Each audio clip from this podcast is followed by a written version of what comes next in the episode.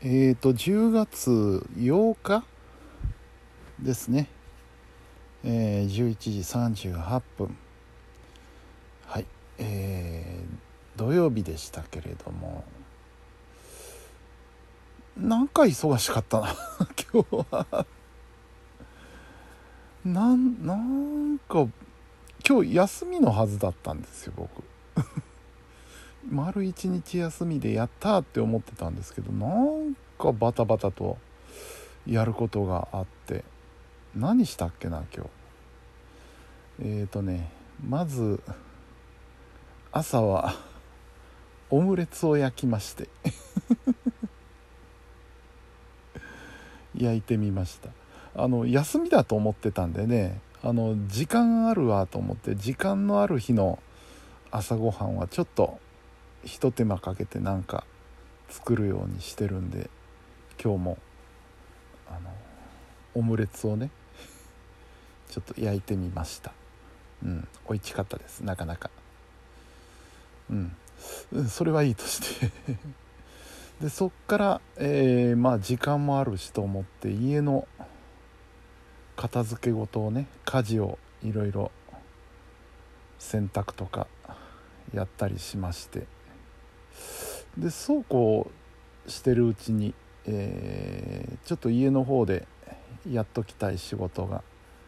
あったのでちょこっとやりつつ、あとあのあれですよ、昨日収録したハイホーの番組のね編集の方もやりまして、でお昼お昼はもうラーメンで済ませましたそっからですよ、なんかあのー、職場の仕事であったり家の仕事であったりで、そこに急遽依頼事が飛び込んできたりして順番に片付けていって、で結果休みのはずなんですけどやっぱり仕事場に行き、夜ですね、夜になってから仕事場に行き、で仕事が終わったら今度はハイホーの方に行きでハイホーに行ったら誰もいないと思ったら、なんとスタッフさんが